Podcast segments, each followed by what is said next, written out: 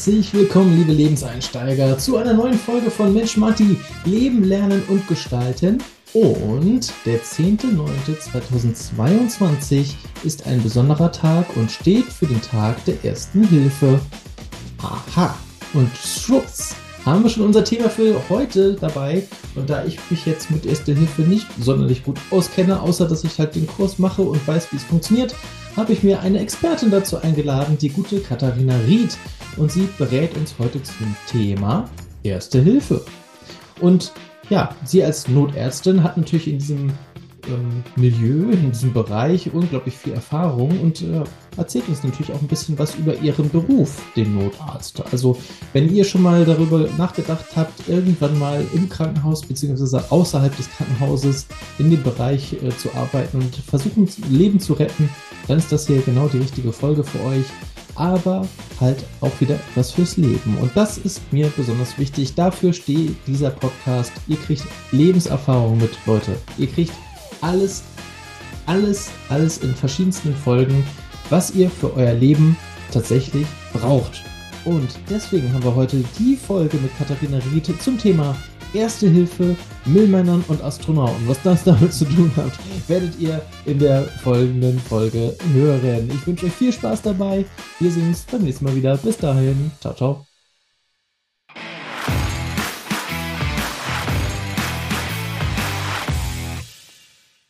Freunde, herzlich willkommen. Schön, dass ihr wieder da seid. Wir haben wieder ein Interview für euch zusammengepackt und alle Achtung, Tatütata, jetzt kommt Katharina Ried äh, zu uns ins Studio und wird uns ein bisschen was zu erzählen, wie das eigentlich in so einem Blaulichtwagen aussieht und äh, wie ihr alltägliches Leben aussieht.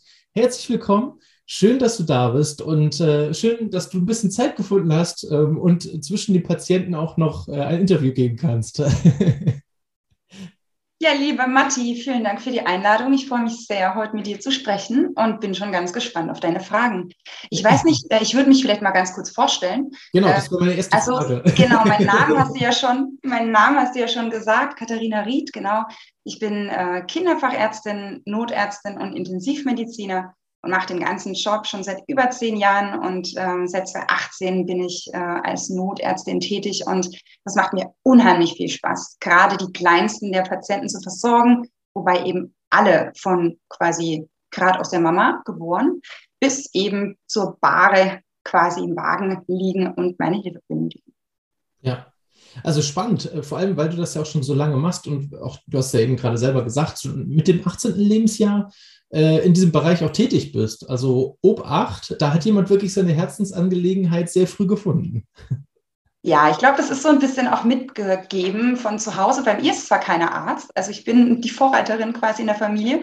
Meine Mom, die ist Kindergärtnerin. Ähm, vielen lieben Dank, Mama, auf gut Deutsch. Ja, die hat äh, im Endeffekt dazu genau geführt, dass äh, ich so gerne mit Kindern eben auch zusammenarbeite. Und das ist einfach auch was, was einem diesen Job so richtig zur Herzensangelegenheit macht. Weil egal wie krank das Kind ist, wenn man es wieder einigermaßen fit bekommt, diese Strahlen in den Augen und diese unendliche Dankbarkeit und auch dieses, ähm, sage ich mal, ehrliche der Kinder, ja, das kann, kann, kann niemand ersetzen. Und das ist was ganz, ganz Tolles, ein ganz tolles Gefühl und ähm, ich mache das unheimlich gerne.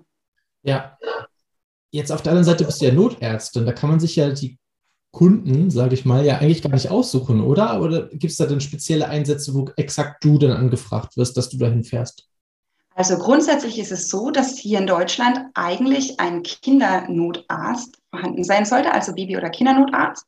Das mhm. gibt es leider nur in wenigen Universitätsstädten ja, und nicht an allen Orten. Ich war jetzt so in Südwürttemberg und Nordbaden, da ist es sehr selten. Manchmal ist es so, dass die Leitstelle anfragt, wer sitzt denn auf dem NEF, also auf dem Notfalleinsatzfahrzeug? Mhm. Habt ihr denn einen Pädiater da sitzen? Und Pädiater, also einen Kinderarzt, und wenn das so sein sollte, dann wird man manchmal auch nachgefordert zu schweren Kindernotfällen, also gerade zum verschluckten Gegenstand, zur Aspiration, wenn was äh, in die falsche Röhre gerutscht ist bei Kindern, oder aber auch zur Kinderreanimation, also wenn eine Herzdruckmassage aus einer Wiederbelebung stattfinden muss bei einem Kind. Und dann sind viele Kollegen einfach, ähm, die sind es nicht gewöhnt. Das ist ein Riesenproblem auch. Mhm. Das ist, glaube ich, ein Punkt, den äh, ganz viele auch immer wieder sagen, wenn man so Studien anschaut, wovor die Leute Angst haben, die in meinem Beruf arbeiten als Notärzte, da sind die Kindernotfälle ganz vorne mit dabei.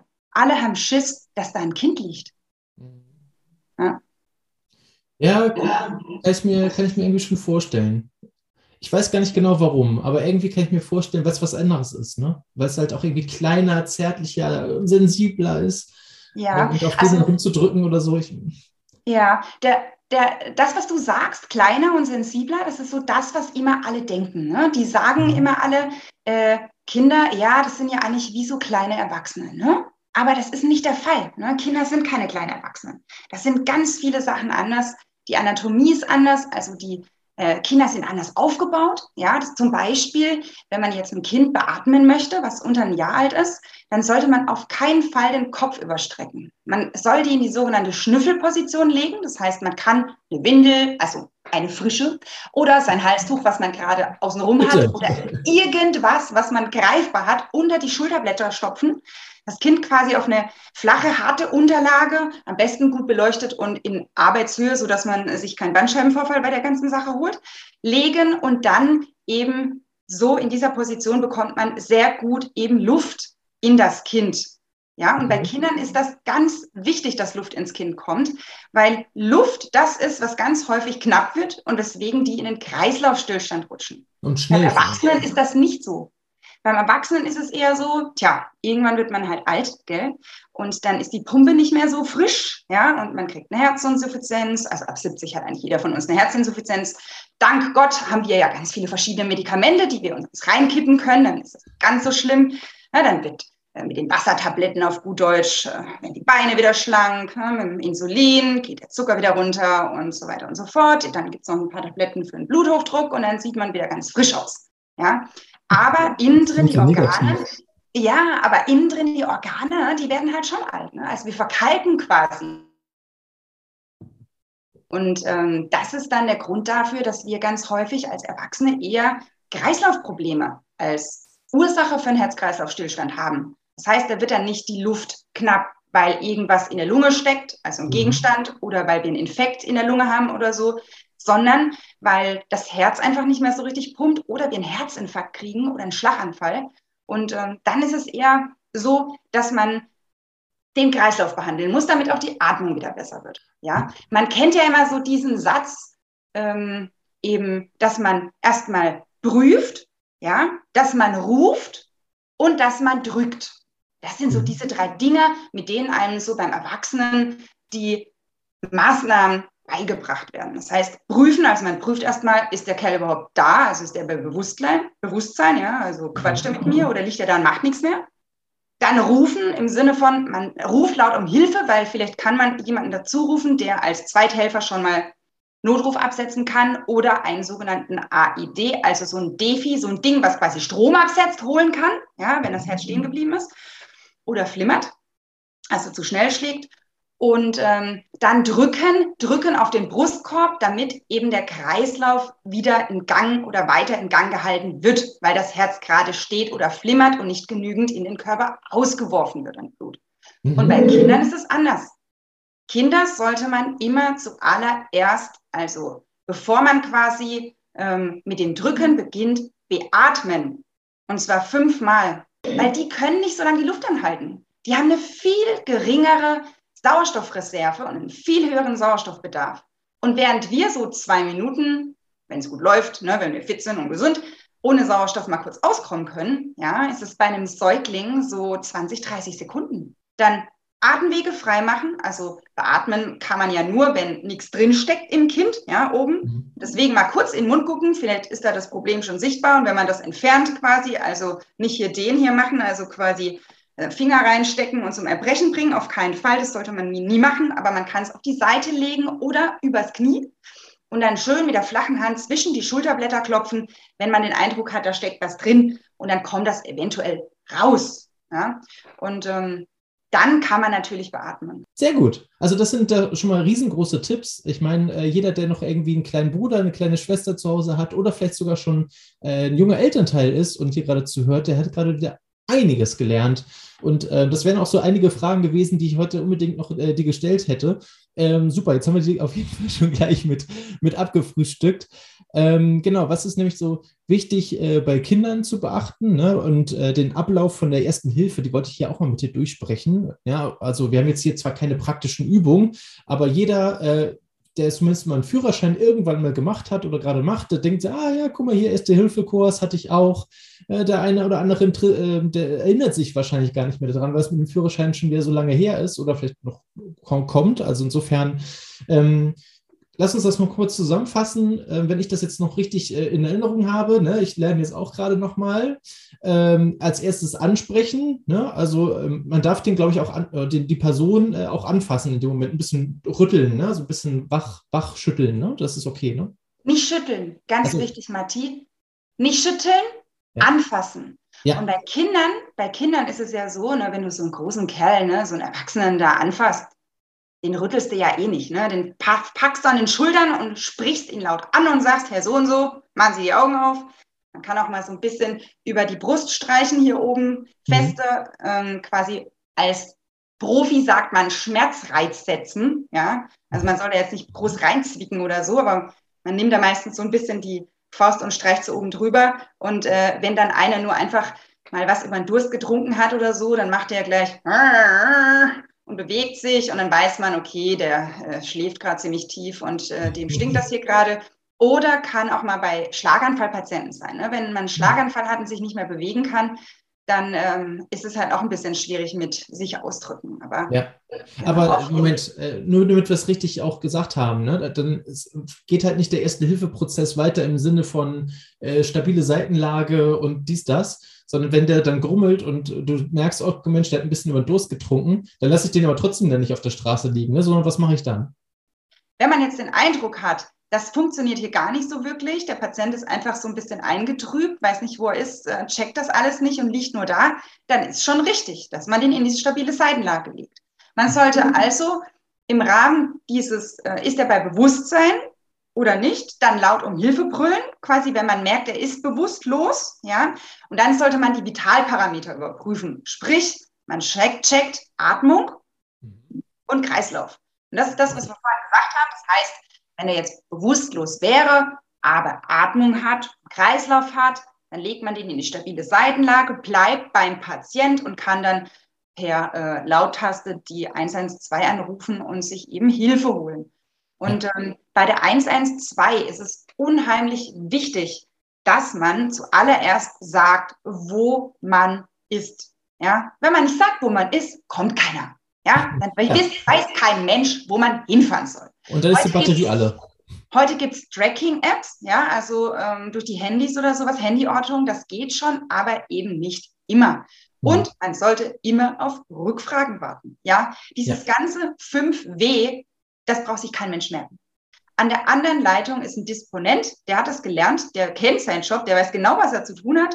Und heutzutage gibt es auch ganz tolle Programme auf der Leitstelle und da klicken die sich durch. Das heißt, solange der Mensch, der anruft, nicht beantwortet hat, wo er ist, wird der Kerl an der anderen Seite so lange nachfragen, bis er das weiß. Und ganz gute Infos sind auch zum Beispiel, in welchem Stock ja. und ähm, welche Hausnummer, ganz wichtig, dass man nicht seine eigene Hausnummer nennt und seine eigene Adresse vor lauter lauter, sondern wirklich die, wo man auch ist. Das ist ganz häufig, dass man dann zum Nachbar fährt und fragt, huch, wo sind wir denn hier?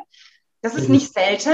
Und dass man auch schaut, wenn man ein Haus kauft, dass man vorne an der Einfahrt, wenn man eine große versteckte Einfahrt hat, ein großes Schild hinmacht, wo auch die Hausnummer gut erkenntlich draufsteht und vielleicht nachts auch beleuchtet oder freischneidet, damit man als Notfalleinsatzwagen oder Rettungswagen nicht fünfmal ums Eck kurven muss und der Patient liegt da und bekommt keine Hilfe. Also das ist was ganz, ganz Wichtiges. Ja. Oder vielleicht einen Einweiser runterschicken, wenn man noch die Möglichkeit hat.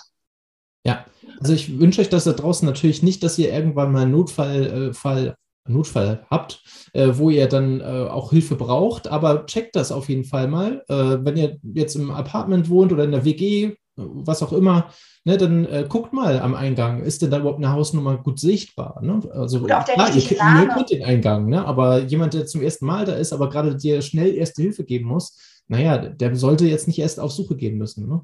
Und wir brauchen auch gar keine Angst davor haben. Ich habe das übrigens auch schon einmal gemacht, dass nämlich eine ältere Dame im Supermarkt einmal gestürzt Und ich stand zufällig genau nebenan. Ich hätte jetzt auch weitergehen können, weil da waren 3000 andere Menschen und die von, äh, die Mitarbeiter haben es auch gleich gesehen, aber ich bin trotzdem, ich stand dann direkt daneben äh, und habe natürlich auch gleich gefragt, Mensch, haben Sie sich wehgetan? Oh ja, das tut weh, ja, bleiben Sie bitte liegen. Ähm, bewegen Sie sich jetzt nicht zu viel, wenn Sie es nicht selber schaffen. Also auch in solchen Fällen Katharina, äh, korrigiere mich da, aber ich glaube, es ist richtig, wenn man jetzt nicht die einfach hochhebt oder sowas und die müssen von eigener Kraft wieder aufstehen können. Ne? Also nicht, dass man dann an denen zieht oder so und dann macht man erst recht noch was kaputt. Also insofern, so, was ich eigentlich sagen wollte, jetzt, kommt, jetzt ich schweife auch schon ab. Also passt auf, Notruf wählen ist überhaupt nicht schlimm. Was habe ich nämlich als nächstes gemacht? Ähm, weil jemand anderes hat sich dann um die ältere Dame gekümmert, eine Jacke untergelegt und so weiter und so fort und dann Kopf, weil es war auch ein bisschen kalt auf dem Boden. So, und ich habe den Notruf gewählt. Was habe ich gemacht? Ich bin, ich habe erstmal ganz gemacht, weil da hat sich jemand gleich gemeldet. Jemand, der nicht so aufgeregt ist wie ich in dem Moment, der den Notruf das erste Mal wählt, sondern dass sich jemand gemeldet und hat gesagt, hallo, welch, äh, nennen Sie als erstes bitte die Adresse. So, jetzt bist du im Supermarkt. Äh, kennst du vielleicht nicht die Adresse, aber du weißt zumindest, an welcher Kreuzung das ist oder an welcher Straße und kannst dann äh, zumindest sagen, hallo, ich bin hier im Supermarkt XY, Kreuzung, die Straße mit dem Weg. So. Dann, also zumindest haben die schon mal irgendwie eine, eine, Koordination. So, und das ist das Erste. Damit war auch zufrieden. Also mein Ansprechpartner am Notruf, der war damit zufrieden, meinte, ah ja, kenne ich. Ähm, und das nächste, äh, genau, und so wurde ich dann durchgeführt. Ne? Also habt bitte, habt bitte keine Angst, den Notruf zu wählen äh, und in der Aufregung äh, nicht zu wissen, was ihr dann sagen sollt. Ihr werdet angeleitet. Also ähm, tatsächlich war es bei mir auch mit der älteren Dame, ähm, da waren auch Fragen bei, da wäre ich nie drauf gekommen. Also der hat schon gesagt, ja, der Wagen ist unterwegs, äh, bitte fragen Sie auch mal nach, ob sie Hörgeräte trägt. So, also wir haben den, wir haben den angesprochen, wir haben äh, den äh, angefasst. Beim äh, Kind würde ich den jetzt auch anf das Kind würde ich auch anfassen, aber halt nicht rütteln oder schütteln oder so, ne? Genau, bei Kindern macht es manchmal auch so, Kinder schlafen ja unheimlich tief und fest. Ne? Man fragt sich ja mhm. manchmal so, wenn das so eingepackt ist und im Wegelchen liegt, oh Gott, atmet das überhaupt noch? Ne? Und dann geht man so hin und guckt ganz genau, ah ja, okay, ich schnauf noch. Hm? Also was immer ganz gut ist und was die meisten Kinder ein bisschen ärgert, wenn man anfängt, die auszupacken. Ne? ähm, also sobald man, ich weiß nicht, was für ein Reflex das ist, aber auf jeden Fall, sobald man da hinkommt und die liegen, ich meine, man kann sich vorstellen, die, denen ist schön warm, die sind da eingemuckelt ne? Mhm. und schlafen da vor sich hin. Und wenn man dann so die ersten paar Knöpfe aufmacht, dann fangen die schon an so äh, äh, und knöttern vor sich hin. Und wenn das der Fall ist und sie dann die Augen aufmachen, dann ist ja alles gut. Okay. Ja? Aber wenn ein Kind durch Stimulation nicht reagiert und man auch den Eindruck hat, dass es nicht richtig schnauft, spätestens dann sollte man wirklich rasch handeln und eben Atmung zuerst überprüfen. Ja, das heißt dann wirklich eine gute Arbeitshöhe schaffen, gute Lichtverhältnisse schaffen, den mhm. Oberkörper auch frei machen. Das heißt, ähm, Knöpfe alle auf vom Body zum Beispiel oder ein Zipper auf, je nachdem wie alt das Kind ist, oder T-Shirt nach oben, dass man sehen kann, ob sich die Brust hebt und senkt. Weil dieses Ganze mit hören, ob jemand atmet. Ehrlich, ich meine, es kann auch jemand eine Ersatzatmung haben. Nur noch so ein paar Seufzer oder so. Dann hört man ja auch irgendwie die Atmung. Aber wenn sich dabei der Brustkorb nicht mehr richtig hebt und senkt, dann ist das nichts. Oder wenn das Kind blau ist wie ein Schlumpf, ja, und noch macht, ja, irgendwelche gestöhnten Geräusche, dann schnauft das auch nicht genug. Ja? ja? Und deswegen ist es ganz wichtig, dass man nicht immer nur hört und fühlt, ja, mit dem Ohr, sondern genau auf den Brustkorb guckt und sieht, ob der sich hebt und senkt. Und zwar nicht nur alle 20 Sekunden mal einmal, sondern regelmäßig, so wie man es von seinem Kind kennt. Ich meine, man lernt es ja kennen mit der Zeit. Man weiß ja, man guckt es immer an und schaut, wie schnauft das denn eigentlich und hat es irgendwann so im Blut. Wenn das dann plötzlich ganz anders ist oder aufhört, dann merkt man das auch als Elternteil. Also die Kompetenz, die erlernt man, die kann man, das kann man gut einschätzen. Und wenn es dann mhm. nicht atmet und sich nicht mehr bewegt und nicht reagiert, dann gilt das als leblos. Man braucht nirgends den Puls messen. Ja? Äh, Puls messen bei kleinen Säuglingen ist unheimlich schwer. Selbst Personal, was professionell arbeitet, hat Probleme damit. Ähm, man tastet beim Erwachsenen ja so am Hals, ne? ähm, um den Puls zu tasten. Das geht meist ganz gut. Wenn man sich selber mal in den Hals fasst, merkt man, ah, der pumpt schön. Mhm.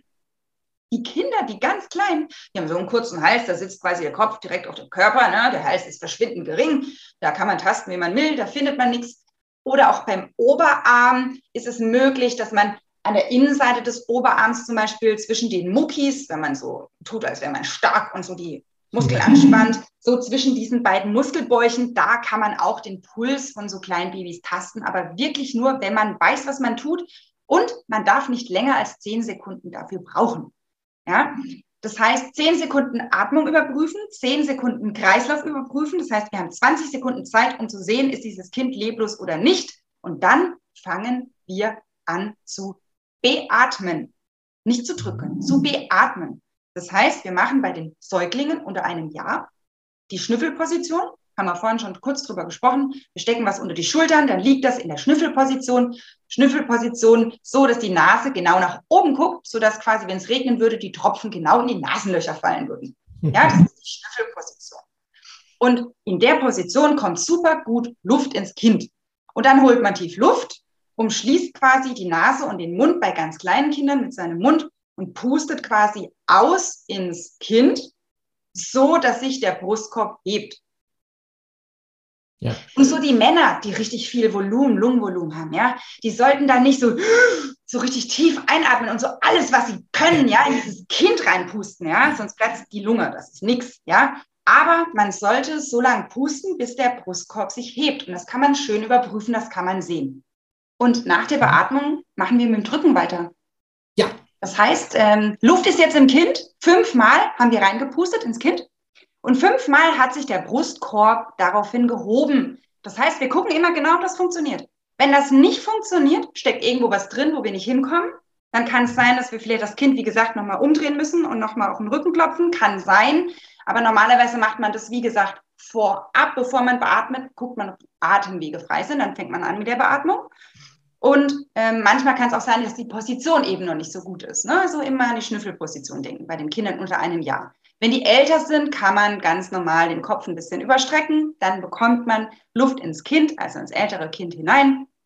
Oder auch in eure Geschwister jetzt, wenn die schon ein bisschen älter sind. Ähm, oder irgendwelche Kinder, die auf der Straße umfallen, wen auch immer. Genau. Und wenn ihr dann Angst davor habt zu drücken, ihr könnt nichts falsch machen. Ja, ihr guckt euch einfach den Brustkorb an. Ne? Man kennt so am, wenn man so an sich selber runterguckt, ja, als Junge, ja, sieht man ja so seine zwei Brustwarzen. Und ähm, bei den Jungs ist es ganz easy, ja. Die haben nicht so große Brüste wie die Frauen im jugendlichen Alter, ja. Dann guckt man sich die Brustwarzen an und denkt sich da so eine Linie. Und unterhalb dieser Linie, ja, ist ein Punkt. Genau dort an der Stelle drückt man dann. Ja, habe ich. Ja, genau. Bei den Erwachsenen sagt man einfach Mitte des Brustkorbs. Ja. Also Mitte des Brustkorbs, hier, da, wo die Rippen in der Mitte zusammengehen, ist unten drunter das Brustbein. Das ist ein Knochen, der ist ziemlich flach, der liegt quasi über dem Herz. Und wenn man auf den drauf drückt ordentlich, dann wird auch das Herz zusammengedrückt und dadurch wirft das Herz das Blut aus in den Kreislauf und das kommt dann in die ganzen Organe und dadurch wird dann der Körper wieder durchblutet. Und das ist der Sinn und Zweck und deswegen muss man ordentlich tief drücken. Ne? Bei einem Säugling drückt man vier Zentimeter tief. Wow. Das vier Zentimeter. Das ist so ungefähr das Smartphone. Ja, in der, je nachdem, was für eins man hat, man kann es ja mal abmessen zu Hause. ja? Und äh, kann sich überlegen, äh, wie breit sein Smartphone ist. dann kann man sich so kleine ähm, ja, zum Beispiel, ja, man muss sich ja mal irgendwelche Hilfsmittel überlegen, ja, oder sein eigener Finger, misst man den mal ab und guckt mal, aha, wie weit ist der denn? Beim Kind fünf Zentimeter und beim Erwachsenen sechs Zentimeter. Und wenn man sich überlegt, so sechs Zentimeter beim Erwachsenen, puh, ne, muss man schon ordentlich reindrücken, ja. Und ganz wichtig, dass man beim Erwachsenen immer und beim Kind drückt, indem man quasi die Handballen auflegt und die Arme durchstreckt und dann direkt mit seinem Oberkörper oben drüber ist, also nicht schräg, sodass man ordentlich runterdrücken kann. Und man sollte nicht immer nur runterdrücken, sondern zwischendurch auch entlasten, ja, mhm. dass sich das Herz wieder füllen kann. Wenn man nur sich auf das Herz stützt, ja, auf dieses Brustbein, dann äh, kommt da zwar was raus, aber geht nichts mehr rein.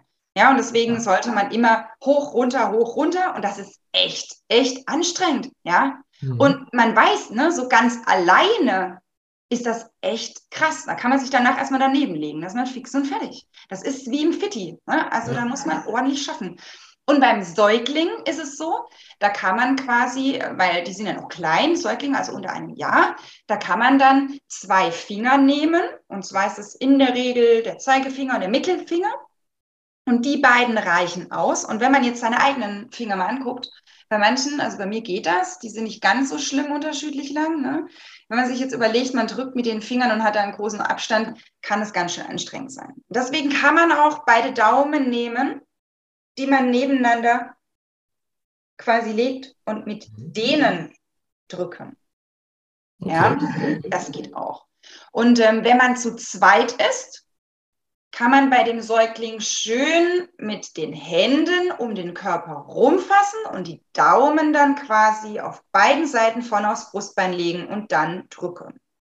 Und das geht ganz gut. Und das sollte man auf jeden Fall 15 Mal machen und dann zweimal beatmen. Und dann wieder 15 Mal drücken und wieder zweimal beatmen. Und das macht man dann immer fünfmal hintereinander und dann ist der erste Zyklus um. Und bei Kindern ist es so, wenn man ganz Mutterseelen alleine ist und kein Handy hat, was einen Lautsprecher hat, also keine Möglichkeit, den Notruf abzusetzen, dann sollte man erst fünf Zyklen machen, also eine Minute durch, pusten und drücken, bevor man den Notruf absetzt. Und das ist ein Riesenunterschied zum Erwachsenen. Beim Erwachsenen haben wir ja vorhin gesagt, der hat genug Zeit, der kann mal zwei Minuten da liegen, während wir einen Notruf tätigen.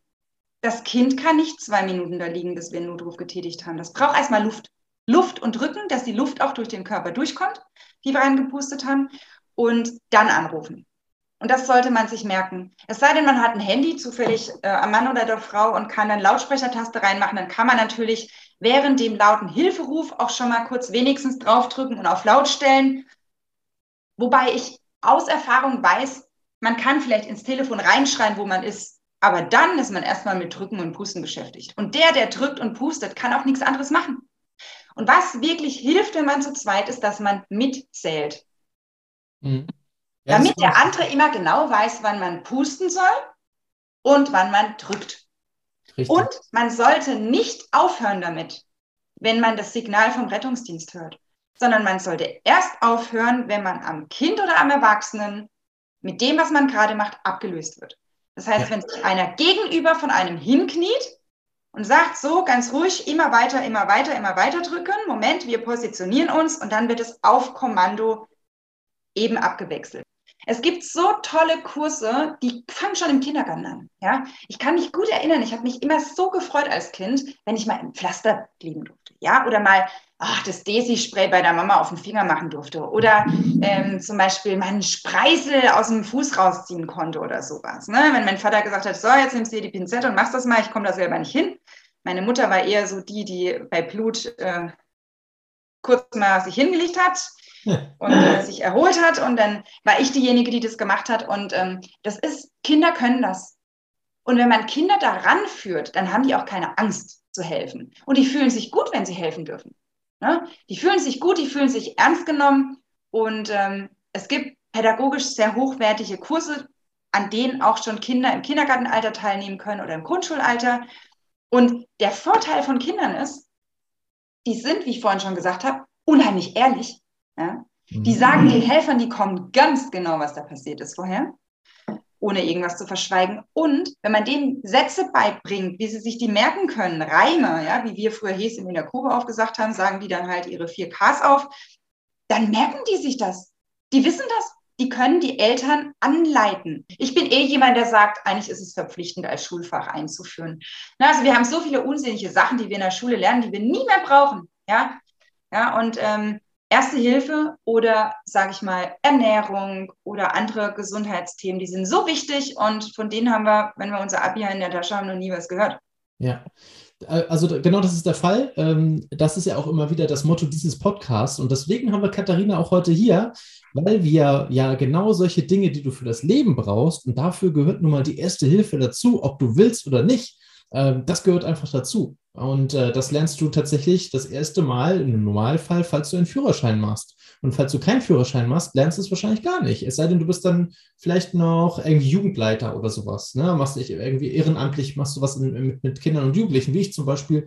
Äh, dann kriegst du halt regelmäßig wieder eine Auffrischung. Aber ansonsten hast du so einen Erste-Hilfe-Kurs eigentlich gar nicht. Und das ist eigentlich total schade. Und deswegen, ja, ich unterstütze voll und ganz den Aufruf von Katharina. Lasst uns so, sowas gerne mit in die Schulen bringen. Äh, wenn du da draußen jetzt gerade zugehört hast und da hast gedacht, oh Gott, das alles, was Katharina gerade gesagt hat, das war ganz schön viel. Und bevor ich jetzt nochmal hier wieder hin und zurück spule und mir das nochmal äh, genauer anhöre, bring das doch selber mal mit in die Schule. Schlag das doch einmal vor, den Lehrern oder den Direktor oder wer da auch äh, für euch der Ansprechpartner ist. Ne? Also nimm das gerne mal mit du bist in der Uni und möchtest so einen Kurs machen, ist ja genauso, da sind ja genauso viele Leute. Also insofern, da werden sich bestimmt schon welche finden, die auch Interesse daran haben und sehen, wie wichtig das ist. Oder gegebenenfalls macht es einfach insgesamt als Kurs und ladet euch einen Experten oder eine Expertin damit ein. Also es geht natürlich auch. Sehr gut. Du hast eben schon mal gesagt, hey, deine Mutter hat dich da irgendwie rangeführt äh, an dieses, nicht an den Job äh, des, des Arztes, aber zumindest an, an die Zusammenarbeit mit Kindern. Ähm, war das bei dir schon immer so? Also wolltest du schon als Kind selber auch, wir haben schon gehört, du hast es total geliebt, Pflaster äh, zu, raufzukleben. Ähm, wolltest du da auch schon immer den Beruf ausüben oder war das noch was anderes? Nee, nee, also ich wollte immer Müllmann werden. Und zwar richtig Müllmann, ja. Ich fand ähm, die tatsächlich okay. total toll, wie die immer in ihren orangenen äh, Jacken und Hosen rumgerannt sind. Ich meine, wenn man mich jetzt so anguckt, wenn ich als Notarzt rumspringe, dann sehe ich ja auch aus wie ein Müllmann. Also so ein bisschen Parallelen gibt es da schon. Aber meine Mutter, die fand das nicht so geil. Ich musste da immer morgens um halb fünf ans Fenster rennen und äh, da rausgucken und denen zuwinken, wie die unsere Mülltonnen geleert haben. Und irgendwann hat meine Mutter gesagt, so jetzt reicht's, jetzt gehst du da mal mit runter und darfst da mal 100 Meter mitfahren auf dem Trittbrett mit dem Müllmann. Und danach ne? wollte ich kein Müllmann mehr werden, weil das hat so bestialisch gestunken. Und ich habe meiner Mutter wohl damals gesagt, äh, Mama, ich glaube, ich kann das nicht machen. Ich rieche so gut mit meiner Nase. Ich kann das nicht machen. Und, ich ähm, so gut, klar, offensichtlich. danach habe ich dann immer geschlafen. Also ähm, auf jeden Fall länger als halb fünf. Meine Mutter fand das ganz toll. Und das mit dem Arztding kam dann später, ähm, als ich, ich hatte dann noch zwei andere Wünsche, wollte mal Astronaut werden, weil ich es immer ganz toll fand, ähm, die Erde so von ganz weit oben zu sehen, diese kleine Kugel mit dem Meer und allem, das war ganz toll. Und Chirurg fand ich immer toll, ne? von den Spreißeln haben wir ja vorhin schon mal gesprochen und da ging das los mit dem Arzt. Arzt ist ganz cool. Und Kinderarzt kam daher, weil ich als Kind einfach auch häufig im Krankenhaus selber behandelt werden musste. Und da habe ich tatsächlich viele Ärzte erlebt, die eben genau das gemacht haben, was man als Kinderarzt nicht machen sollte. So Dinge sagen wie, ähm, es tut gar nicht weh und ähm, ja, ähm, ja, es geht ganz schnell oder ähm, ja, stell dich nicht so an, das ist nicht so schlimm. Und ich habe mir mal gedacht, das möchtest du mal besser machen später. Ich habe in meinem ähm, ganzen, also in meiner ganzen Kindheit ein, zwei Ärzte gehabt, die ganz toll waren und das sind auch so ein bisschen die Vorbilder gewesen, an denen ich mich orientiert habe, wo ich mir dachte, die sind so toll, auch in meiner Ausbildung dann später. Das sind so herzliche Menschen, persönlich toll, fachlich toll. Die leben für das, was sie machen und so wollte ich auch sein. Hast du denn, wo du denn älter warst, auch irgendwann gemerkt, dass dir das total liegt? Also hast du irgendwie deine Stärken damit äh, schon rauskristallisieren können oder entdecken können, dass du gesagt hast, ey, warte mal, Rettungssanitäter oder Menschen retten, Leben retten, das liegt mir total, macht voll Spaß. So, hast du da irgendwie so einen Moment oder so ein Aha-Erlebnis gehabt äh, in, der, in der Kindheit oder in der, in, da, wo du vielleicht auch schon jugendlich warst? Ja, also im Jugendalter eher nicht so in die Richtung. Also ich war im Leistungssport, ich habe Judo gemacht, ähm, ganz lange. Also Teamwork fand ich immer super. Mm, und auch da kam eher so dieses Gefühl her, dass man nie aufgeben soll. Dass man einfach für was kämpft und ähm, dann wird das auch was. Und ich glaube, so neben meinen Eltern, die haben mir das auch immer mitgegeben. Dieses Gefühl einfach, dass man manche Dinge einfach mal nicht kann, das ist nicht schlimm. Und man muss auch nicht alles können. Und die Sachen, die man gerne macht und wofür man sich einsetzt, die werden dann auch richtig gut. Und ähm, das wurde dann immer honoriert. Und ähm, klar, ich bin so der Typ, durch Misserfolge lernt man immer dazu. Mm, und im Judo war das einfach toll, dieser Zusammenhalt und auch dieses, äh, ja, dass man einfach für was einsteht auch und dass man auch mal eine Niederlage wegstecken kann, weil es wird immer mal so sein, dass man irgendwas nicht kann oder dass man verliert und das ist nicht schlimm. Man sagt immer so schön, Krönchen richten und aufstehen, weiter geht's. Und genau so sehe ich das auch. Man kann nicht immer nur der Leistungserbringer sein. Ne? Man muss auch so ein bisschen an sich denken, man muss ähm, sich selber auch pflegen und was ich merke in meinem Job, also ich schaffe tatsächlich äh, sicher so 300 Stunden im Monat, also ähm, mit allem drum und dran. Es ist unheimlich viel, aber dass man einfach dran denkt, dass man noch Familie hat, noch Freunde hat, noch ein eigenes Leben hat und dass man das pflegen soll, weil irgendwann, wenn man mal alt und krank ist, sage ich immer, und äh, seinen Job nicht mehr macht, dann sitzt man da dann ganz alleine. Und das soll man sich immer vor Augen halten, dass das unheimlich wichtig ist und man kann diese Leistung, die man erbringt, um Menschen zu helfen, nur erbringen, wenn man selber glücklich ist. Wenn man selber. Probleme hat, wenn man selber mit sich unzufrieden ist, dann kann man den Patienten gar nicht so viel Liebe und Einfühlungsvermögen mit auf den Weg geben, sondern man ist irgendwann genervt von seinem Job. Das erlebt man ja immer wieder. Ich bin immer so der Typ, der dann denkt, puh, ey, also wenn ihr dein Job hier keinen Bock mehr macht, dann wird halt Bonbonverkäufer in der Karibik, aber nerv uns hier nicht, ja? Also ich finde es ganz furchtbar, wenn man nur noch jeden Tag so mit einem Stöhnen zur Arbeit geht und oh, jetzt schon wieder, wo ich mir so denke, ja, du hast dir den Job hier ausgesucht, also mach ihn, verdammt nochmal, ja? Oder lass es halt eben sein und mach was, was dich glücklich macht. Weil wenn man sich immer nur quälen muss, um zur Arbeit zu fahren, nur damit man die Kohle verdient, das ist nichts. Da wird man nicht alt, da kriegt man irgendwann Magengeschwüre, einen Herzinfarkt, fällt tot um. Und alle anderen außenrum finden es auch nicht geil, dass man den Job macht. Ja, absolut, äh, genau. Ist ja auch kein mit, äh, mit, ist auch keine mit bedient, ne? Wenn du dann gleich von, von so einer Fresse, ja, da liegst du schon im Krankenbett und dann kommt da so eine Fresse morgens rein, ja, und sagt dir, hier, Stunde Frühstück. Also, da hast du schon richtig Lust. Ja, da sagst du auch guten Morgen, ja toll.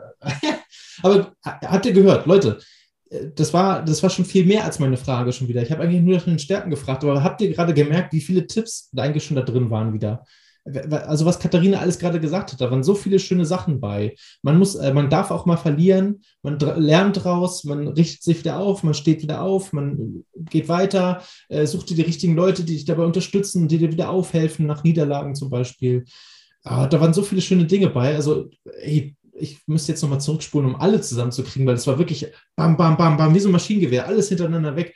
Aber richtig, richtig gute und wichtige Sachen damit bei. Und äh, genau, eines, was ich auch noch richtig schön fand, äh, das muss ich auch nochmal mit raus erheben, ähm, du musst immer erstmal mit dir selber klarkommen, bevor du anderen hilfst. Also erstmal musst du okay sein, damit du dann auch anderen, äh, andere unterstützen kannst. Okay, ähm, noch kurz zum Notarzt.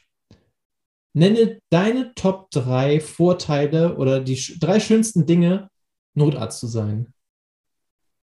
Also, was ich ganz toll finde, dass man immer im Team arbeitet. Mhm. Mm, dass man nie weiß, was auf einem zukommt. Das heißt, äh, es ist immer spannend, was man als nächstes behandelt. Immer was Neues. Und ähm, man lernt ganz viele unterschiedliche Stellen kennen, einfach auch. Und ähm, ja, man kann sich eigentlich nur verbessern, weil wenn man Bock drauf hat, quasi an verschiedenen Stellen verschiedene Medikamente zu sehen, verschiedene Rettungsmittel, verschiedene Koffer, verschiedene ähm, ja, äh, Regionen, das ist ein Riesensammelsurium an schon der Unterschied Landrettung und Stadtrettung einfach. Mhm. Und das ist einfach toll. Also das macht's aus. So dieses, dass man nicht so in diesen Alltagstran kommt, wie an der Klinik vielleicht. Da hat man halt immer dieselbe Klinik, immer dieselbe Station, immer sein eigenes Team. Und ähm, das ist auch toll, ja. Mm, aber wenn man, glaube ich, so ein Mensch ist, der gerne auch mal so kleine Abenteuer zwischendurch in seinem quasi Dasein erlebt, dann ist das richtig toll. Also und einfach auch die teilweise Dankbarkeit, die einem entgegengebracht wird, ist draußen in der Rettung größer als in der Klinik. Es sei denn, und das ist das Con, also quasi das, was eben draußen nicht so toll ist, man hat auch ganz viel mit Menschen zu tun, die einfach so zugedröhnt sind mit Drogen oder Alkohol, dass die gar nicht mehr wissen, was sie eigentlich machen und dann aggressiv werden können. Oder aber auch Menschen, die nicht gewöhnt sind, dass Frauen in dem Job arbeiten und sich da nicht behandeln lassen wollen oder blöde Sprüche bringen. Und das ist draußen schlimmer als drin.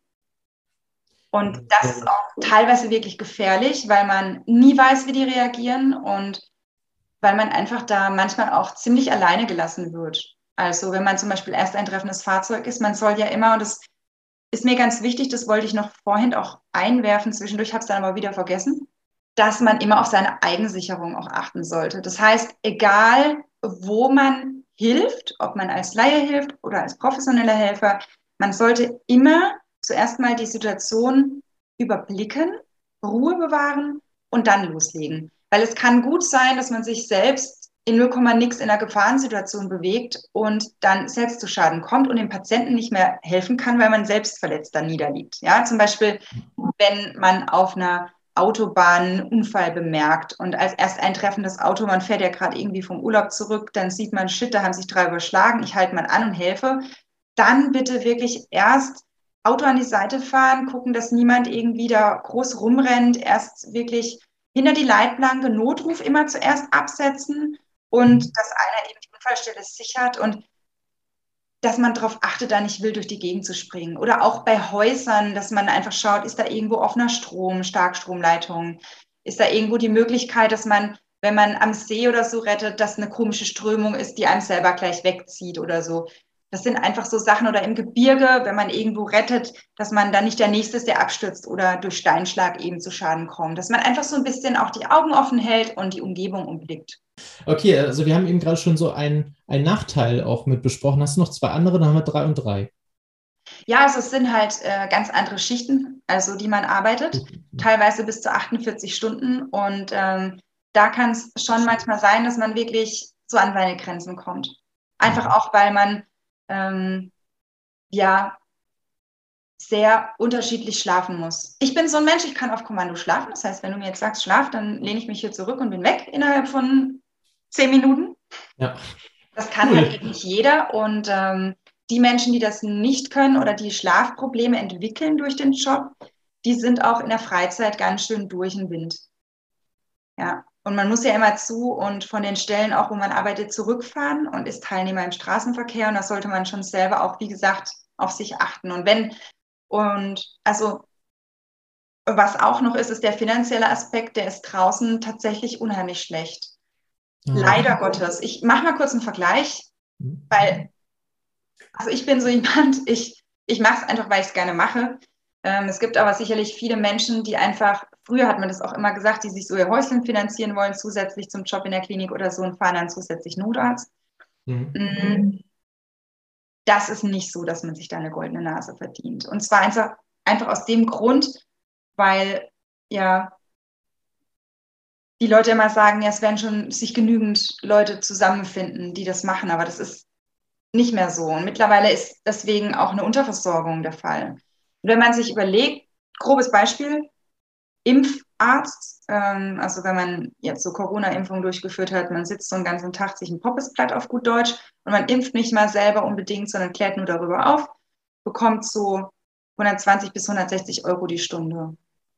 Das ist unheimlich viel Geld. Ja. Und als Notarzt sind so 45 bis 52 Euro die Stunde. Aber wie gesagt, das ist unheimlich für viele, die jetzt andere Jobs machen, unheimlich viel Geld, schon pro Stunde sowieso. Ähm, deswegen, ähm, aber das sind so die ähm, Sachen, wo ich mir vorstellen könnte, dass viele sagen, boah, ne, also den Job meine ich. Mhm. Also für das, was ich da leiste, ich muss hier Tag und Nacht bereitstehen, immer auf Abruf, wenn es bimmelt, muss ich herausrennen, egal ob ich gerade auf dem Klo sitze, esse oder schlafe. Ähm, meine Familie, die dankt mir nicht, hier ständig habe ich irgendwelche komischen Schichten. Ähm, muss aus dem Urlaub wieder zurückkommen, weil ich irgendwie, weil Notarztmangel ist und so und ähm, bekommt dafür dann äh, so ein paar Moneten hinterhergeschmissen, habe ich keinen Bock drauf. Und ich glaube, das ist ein Problem, wodurch eben sehr viele Gegenden sehr unterversorgt sind auch. Also, wer zu dem Thema noch viel mehr wissen möchte, und da gibt es ja noch viel mehr zu äh, wissen und nicht nur zu wissen, sondern auch zu lesen, der guckt sich das am besten in Katharinas Buch an. Halt es noch am besten, am besten in die Kamera für die Leute bei YouTube. Katharinas Buch Fit für den Kindernotfall. Also jeder, der irgendwas mit Kindern zu tun hat, sollte da auf jeden Fall mal nur reinblättern. Wer Kinder, Geschwister hat, äh, auf jeden Fall auch. Wer Enkel hat, auch. Und äh, hinten gibt es übrigens auch einen QR-Code drauf. Und was kriegt man damit, Katharina? Da kommt man zu Mapadu. Das ist quasi der Online-Kurs. Ah, den gibt es auch noch. Den gibt es auch noch dazu. Seht ihr, das ist doch gut. Also, sehr schön. So, aber mit so einem ernsten Thema kann man eigentlich nicht aufhören. Erzähl mal, äh, du hast es eben gerade noch gesagt, in der Kindheit musstest du selber so häufig zum, äh, zum Arzt. Erzähl mal die lustigste Story, die dir passiert ist, warum du beim Arzt gelandet bist. Puh, also in der Kindheit waren es eher nicht so lustige Sachen tatsächlich. Ach, ähm, Mist. Ja, aber im Studium war es was ganz Lustiges. Also hm. lustig nicht unbedingt, aber ähm, genau, man kennt es ja. Ne? Da bin ich nämlich ich bin immer mit ähm, festen Schuhen eigentlich unterwegs. Ich bin so von meinen Eltern erzogen, so Flipflops, das ist überhaupt nichts. So ein Scheiß zieht man nicht an, hat kein Fußbett und Kone. Man kennt es ja, ne? So Unterhemd anziehen und so gescheite Schuhe, gell? Irgendwann so im Studium dachte ich mir so, ach, was hier soll's, ziehst du dir Flipflops an? Ja, und dann musste schnell gehen an dem Tag. An dem Tag, das war sowieso so ein blöder Tag, da wurde mein Fahrrad geklaut. Äh, ich war auf der Polizei, da haben sie mir dann erklärt, ähm, dass das mit Sicherheit nicht mehr wieder auftaucht. Und äh, da werden ständig am Tag 30 Räder geklaut. Und oh, super. Am nächsten Tag soll ich eigentlich eine Klausur schreiben, auf die hatte ich auch noch nicht so ganz so viel gelernt. Deswegen hatte ich das eigentlich an dem Tag vor, was äh, dann nicht so wirklich passiert ist, weil ich die ganze Zeit in dieser Polizeiwache gehockt bin, weil dieser Mensch tatsächlich stundenlang gebraucht hat, um mit seinem Zwei-Fingersystem das Protokoll zu schreiben. Hm. Als ich dann endlich auf dem Rückweg war, äh, mit Bus und Bahn, weil mein Rad war ja weg, und äh, die 13 Kilometer, die ich normalerweise immer mit dem Fahrrad gefahren bin, habe ich mich dann halt so eben durchgekämpft. Und dann musste ich auch noch schnell einkaufen, weil mein Kühlschrank leer war, wie es so bei Studenten immer ist. Ne? Und dann dachte ich mir, Mist, beim Blick auf die Uhr, der Supermarkt, der macht äh, in 15 Minuten zu. Also kürzt du ab über eine brache Fläche mit meinen Flipflops. Genau, und dann bin ich schön gelaufen und plötzlich macht's der Flipflop verrutscht und ich ähm, bin mit meinem Fuß in einen, ähm, ja, so ein Baudraht reingetreten. Also wenn man so Häuser baut, ist es ja immer so, man hat so, ich bin jetzt ja. vom Fach, man hat so quasi richtige Stäbe, die so rostig sind, die so nach oben, ne, in anderen Ländern wird dir dann weitergebaut, die gucken oben raus und da bin ich rein. Und dann stand ich da und dachte mir so, ui, und jetzt? Genau. Dachte mir, Mist, Mist, Mist. Hab dann geistesgegenwärtig, äh, Frau hat ja ein Unterhemd an, ne? mein T-Shirt ausgezogen, habe äh, einmal den Fuß rausgezogen, habe das wie eine Wurst zusammengerollt und mir um den Fuß gebunden und bin dann zurück und habe mir ein Taxi gerufen. Bin mit dem Taxi in die Notaufnahme gefahren und habe dem Taxifahrer vorher noch gesagt, dass er bitte zu meiner Wohnung fahren soll. Hier ist der Schlüssel. Einmal nach oben, links, rechts, wie auch immer und den Ordner zum Lernen, den bräuchte ich noch. und die Klausur lief super. Die Klausur lief super am nächsten Tag. Ich habe quasi in der Notaufnahme ähm, fünf Stunden lang äh, Zeit gehabt, bis ich endlich dran kam. Und ähm, ja, da waren dann auch ganz äh, spannende Sachen rechts und links von mir, die da saßen. Und ähm, ja. Ah, hast du auch gleich mitgelernt noch.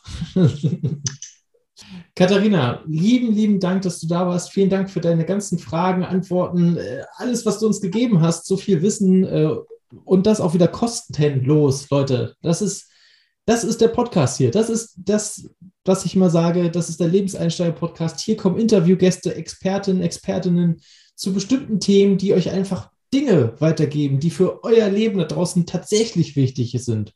Und das ist einfach der Mehrwert von diesem Format. Katharina, lieben Dank. Vielen, vielen Dank. Und bevor wir jetzt wirklich komplett abschließen, gibt es ja immer noch eine kleine Sache, nämlich die Challenge von Interviewgast. Katharina, hast du was mitgebracht? Ja, auf jeden Fall. Also ich finde es mega geil. Ähm, also ich weiß gar nicht, ob ich das verraten darf, aber der Matti, der ist ja Papi. Ne? Mhm. Und ähm, der muss ja in Zukunft so ein bisschen wissen, wie das alles so läuft mit Kindern und so. Und dann dachte ich mir so, es wäre ganz cool, wenn du mal im kinderärztlichen Notdienst mitläufst. So mal einen Tag schauen, weswegen Mamis und Papis mit ihren Kindern in den kinderärztlichen Notdienst kommen. Und was man da mit denen treibt. Cool. Also finde ich, finde ich wirklich super spannend und ähm, wichtig. Und ich versuche euch da auch so gut es geht dann mitzunehmen. Erstmal darf man das überhaupt? Also kann ich mich da irgendwie melden und sagen, hallo, ich würde gerne mal einen Tag mit mitlaufen? Ist das, äh, kann man das so machen? Das kommt ganz darauf an, wo man eben ähm, hingeht. Also Grundsätzlich ist es so, dass die kinderärztlichen Notdienste in der Regel, also jedenfalls in Baden-Württemberg ist es so, von den kassenärztlichen Vereinigungen organisiert werden. Und das machen dann die niedergelassenen Kinderärzte. Das heißt, die sitzen nicht in ihrer Praxis, sondern an den Wochenenden ähm, in der Kinderklinik. Also und da gibt es bestimmte Räumlichkeiten und in denen arbeiten die dann mit ihren MTAs, diese Kinder, die zwischen, bei uns ist es so 10 und 19 Uhr eben ähm, in die Uniklinik kommen, Samstag und Sonntags und ähm, ich mache da quasi auch kinderärztliche Notdienste. Ich bin sogenannte Poolärztin in der KV. Das heißt, viele Kinderärzte haben einfach unheimlich viel zu tun in der Niederlassung und äh, können da nicht auch Samstag und Sonntag noch solche Dienste machen. Und die Bevölkerung muss aber versorgt werden. Und das ist dann wieder dieser Versorgungsauftrag, für den man sich eben melden kann und sagen kann, okay, ich mach's. Ähm, auch hier ist es wie immer, man verdient sich keine goldene Nase, aber es ist einfach so, die Kinder müssen behandelt werden. Und die fahren ja teilweise wirklich aus den kleinsten Orten wirklich mal 80 oder 100 Kilometer bis in die Kinderklinik. Ne? Ja, ja. Einfach, einfach teilweise, weil es so ein großer Kinderarztmangel ist. Und also da ist es so organisiert und da muss man natürlich vorher anfragen. Es geht ja auch immer um die Schweigepflicht. Das heißt, man muss auch jedem ähm, Patienten quasi äh, eigentlich vorher also fragen, ob es okay ist, dass man jemanden dabei hat in der Regel funktioniert das äh, ganz gut und man muss sich einfach absichern, dass die Sachen, die derjenige, der mit dabei ist, eben, ähm, dass das nicht nach außen dringt, logischerweise, genau. Also man sollte das immer mit, wenn man eine KV hat, mit denen abklären auch. Oder aber wenn man in anderen Regionen ist es vielleicht auch so, dass man es in der eigenen Praxis oder so macht, dann ist es ja nochmal ganz anders geregelt und dann hat man da vielleicht ein bisschen mehr Freiräume, genau. Ich bin gespannt. Vielleicht kriege ich auch mit deinen Kontakten hier oben im Norden irgendwas hin. Also ich finde die Aufgabe sehr herausfordernd, aber sehr spannend. Ja. Ähm, ich muss also man muss auch überlegen tatsächlich äh, aufgrund Schweigepflicht etc. Äh, wie gut ich euch damit mit, mitnehmen kann in diese Aufgabe. Aber wir kriegen das schon irgendwie hin. Also ich bin bin sehr gespannt, wie das geht. Aber die, die challenge mich auf jeden Fall an. Super. Katharina, tolle Aufgabe, sehr kreativ. Ähm, ich danke dir, wie gesagt, für deinen ganzen Input. Wenn euch das da draußen auch gefallen hat, dann äh, schreibt uns das gerne. Schreibt auch genauso, wenn ihr noch Fragen habt. Also hier bei YouTube direkt am besten in die Kommentare rein. Aber ähm, schreibt auch gerne mir oder Katharina. Katharina, wo findet man dich? Ich verlinke sowieso alles in die Shownotes. LinkedIn, ne, weiß ich auf jeden Fall. LinkedIn, Insta und Facebook tatsächlich. Aber Facebook ist nur privat. Deswegen bitte Insta. Dr. Ried. Seht ihr, also bei Insta Dr. Ried, äh, da geht's los. Äh, wenn ihr noch Fragen habt, wenn euch noch irgendwas nicht ganz klar geworden ist, wendet euch direkt an Katharina. Ansonsten lasst uns auch gerne eine Bewertung da. Am liebsten natürlich fünf Sterne. Geht bei Spotify, allerdings auch bei Apple Podcasts. Und bei Apple Podcasts können Sie sogar eine Rezension geben. Also dann gebt auch gerne dort an, hey, ich habe hier die Folge mit Katharina gehört, mega Input, dies, das, äh, oder stellt da auch die Fragen gerne da rein. Ich gucke da regelmäßig rein, sodass das auch noch beantwortet werden kann, auch in den nächsten Folgen. Und ich lese die sowieso gerne vor. Ne? Also wenn jemand fünf Sterne gibt und dazu noch Rezension, einen Kommentar abgibt, das lese ich hier in der nächsten Folge vor, keine Sorge. Also, recht herzlichen Dank. Vielen Dank, dass ihr alle da wart. Wir hören uns nächsten Dienstag wieder, wenn es wieder heißt Mensch, Matti, Leben, Lernen und Gestalten. Bis dahin wünsche ich euch eine schöne Woche. Danke dir, Katharina. Bis zum nächsten Mal. Tschüss. tschüss. Ciao.